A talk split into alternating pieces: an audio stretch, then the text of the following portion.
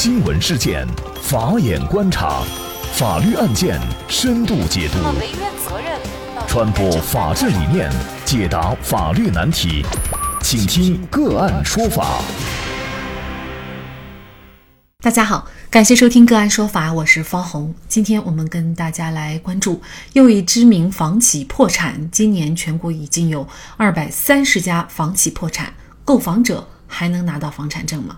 据多家房产网消息，今年全国已经有近二百三十家的房企破产。近日，阿里法拍网上又公布了一家破产企业——张家港东盛房地产开发有限公司。公司破产以后，名下东盛家园、景上家园多套房产被拍卖。东盛房地产开发有限公司是成立于二零零八年四月，从事房地产的开发销售。截至二零一九年二月，该公司在法院有未执行案件十九件，标的达四千五百八十五万元，还多次被判定为失信被执行人，最终公司只能走向破产。据了解，东盛家园、景上家园还有共计二百五十五套住宅、商业车位待拍卖。总价值超过了一点一亿元。今年房企破产清算、房产被拍卖的消息连续不断，特别是开年受疫情和金融市场的影响，房地产行业遭受重创，企业面临着越来越大的压力，不堪压力重负的企业也就不得不破产。根据人民法院公告网公布信息显示，截止到七月六号，二零二零年全国已经有近二百三十家房企发布破产公告。值得注意的是，在这些破产公告里，多是三四线城市的中小型房企。有业内人士指出，中小型房企多采用传统的高杠杆模式，在融资收紧的情况下，资金储备不足，使其更难度日。加上部分中小企业负债过高，一旦债务到期无法偿还，就会引发资金链断裂，最终只能破产清算。那么，房企破产清算是否会影响到购房者的接房以及顺利拿到房产证？那么，就这相关的法律问题，今天呢，我们就邀请云南卓成律师事务所主任、破产专业律师李忠文律师和我们一起来聊一下。李律师您好，你好，非常感谢李律师。那房产商破产清算呢？其实对于我们购房者来说，哈，都是心头一紧啊，因为大家比较担心，比如说自己购买的房子是不是就不能过户了，或者是付了购房款就拿不到房了。那么这个房产商他破产清算，具体会给购房者带来哪些风险呢？呃，从我们的这个法律实践当中，房地产企业破产在云南省范围内也有数十起案件。那么从我们从事破产管理工作当中呢，房地产企业破产，它不一定就走入清算程序，那么往往是通过破产重整的方式，那么使这个房地产企业进行重生。房地产企业破产程序呢，往往是通过破产重整的方式来处理他的债务危机。那么购房人他所购买的房子。往往是能够得到交付的。那么付了房款的这个购房人呢，那么也可以通过法律程序，那么得到保障。当然，就是说房地产企业破产过程当中呢，也存在一些风险。那么往往呢，可能购房人的这个交房时间、办理产权证的这个时间往往会延后。当然了，就是说这个风险呢。是购房人在购买房子的时候呢，充分考虑的一个法律风险和市场风险。有没有可能，比如说这个购房款付了还拿不到房子的这种情况出现？呃，也有这种情况出现。那么，如果房地产企业重整不能得到有效的救助的情况下，那么按照破产法的规定呢，它就会走入到破产清算的程序。往往破产清算程序呢，可能房地产企业它的资产会大幅贬值。那么，即便购房人按照法律规定他有优先权，那么如果一个企呃房地产企业它的资产不足以支付破产费用这种情况下，那么购房人的房款往往会发生重大的损失。也就是说，其实破产它分为破产重整和破产清算，这是两回事儿。那么，如果破产重整，也并不代表这个企业就会有会注销或者是消亡，还代表它有可能是起死回生。但是，如果是破产清算，可能这个企业也就彻底的失去了这个法人的地位了，或者这个角色了啊。那么，这两者之间有什么区别呢？根据现行的破产法的规定，破产程序呢，它是分为三种模式，一种呢就是破产清算。那么，破产清算呢，也就是说企业彻底消亡。他的这个资产通过拍卖、变卖，或者是其他的这个依法处理的程序进行变现以后，那么按照法律规定的先后顺位，那么清偿给全部债权人。那么往往这个程序呢，可能给债权人造成的这个伤害是最大的。第二个模式呢，就是破产重整程序。破产重整程序呢，原则上。是使这个企业有这个重生的希望，企业往往会存续下去。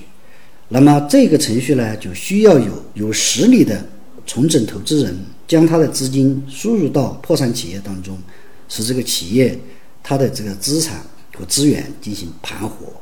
那么进而提高债权的清偿率。那么往往这个程序呢，会使债权人的这个债权呢，更多的这个救济途径。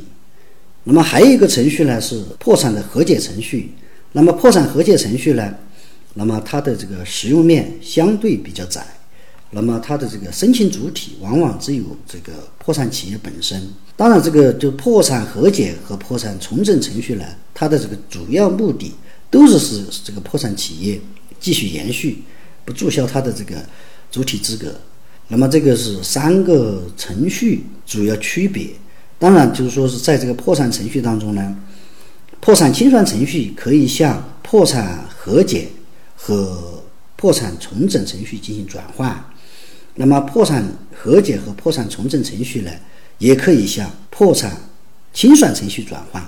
那这个案件当中涉及到的东盛家园还有景盛家园啊，呃，据媒体报道呢，就是还共计有二百五十五套住宅、商业车位待拍卖，那么总价值呢是超过了一点一亿元。那么在我们平常来看来，这部分的资产呢，它还是一笔巨额的资产啊。那么有这么多的价值的资产，为什么最终还会面临破产清算，也就是面临企业消亡的这种情况呢？这个案件，那么虽然。从财产状况来看，它还有一笔有住宅、商业车位没有进行处置，它的这个价值呢，相对也是一笔巨大的财产。但是呢，从房地产开发过程当中来看，那么有可能它这个在土地开发、商品房住宅建设过程当中，有可能存在相应的行政许可没有完善。另外呢，有可能在房地产开发过程当中，除了购房人以外，它有可能还存在建筑商的工程价款优先权，还有普通的其他债权。那么也就是说，往往处于破产清算阶段，它可能已经存在了巨额的债务，资产已经严重不能够清偿到期债务，或者是不能够清偿全部债务。那么这种情况下呢，而且是没有其他的。重整价值或者和和解的必要的情况下，那么往往会选择破产清算。对于很多债权人哈，就是我们刚才所说的一些购房人，甚至是跟这个房产商有一些货物交易啊，或者等等这方面的，也就是通俗一句话，这个所有的他欠债的债主哈，呃，他们该怎么办呢？那么在破产程序当中呢，破产法也为债权人的救济有专项的法律规定。首先，债权人要积极的申报自己的债权；第二个，要积极的参与债权人会议，对破产管理人提供的所有的方案和报告，那么积极行使自己的表决权。还有，在破产过程当中，债权人可以通过自己或者是债权人委员会对管理人、对债务人行使监督权。那么，通过一系列的这个权利设计。那么，债权人在破产程序当中，按照法律规定，他的公平受偿权啊是能够得到保护的。当然，这个公平受偿权不等于全额受偿，因为市场经济、企业破产清算或者是破产重整和解，它都是一个必然现象。债权人在从事商业活动过程当中，那么要根据市场主体的偿债能力，包括它的行业定位、市场分析，那么准确判断它的交易风险，那么从而降低债权人在市场经济活动过程当中因交易对手破产清算而导致的损失。其实，当然了，我们今天说的是关于房地产行业的这个破产哈。但是呢，在这个疫情的影响下，事实上各行各业很多企业呢也会面临这种破产的这种境遇。一旦我们发现我们的欠债方，也就是企业经营不下去，它要破产的话，那么我们债权人首先要做的就是刚才您所说的。去进行一定的申报，然后具体还需要做什么才能够把我们的这个钱有效的，或者是说更大的，就是保护自己的这种债权。由于今年年初新冠疫情的发生，我们国家很多实体性的企业，那么已经是出现了经营困境。在这个过程当中，党和国家，包括各级政府，都采取了积极的应对措施，对相关的企业进行了救助。如果在这一场疫情发生过程当中，导致了相关的债务人无法进行这个有效的经营，作为这个债务人一方，可以通过破产清算、重整和解程序来挽救企业，这是一方面；另外一方面，债权人可以通过主动提出破产清算申请和重整申请，及时的减损自己的。债权损失。此外呢，在主张债权的过程当中，也要保持理智，准确判断债务人继续经营或者是破产重整、破产和解它的可能性以及它的价值，从而达到利益平衡，切实保护债权人、债务人的。各方权利。当然，企业能够通过破产重整起死回生，自然最好。但是，一家行将破产的企业，如果想再次翻身，又哪能那么容易？所以，购房者或债权人应该对开发商或者是债务人的资金实力等情况随时关注。一旦发现问题，就要及时的通过法律的手段来维权。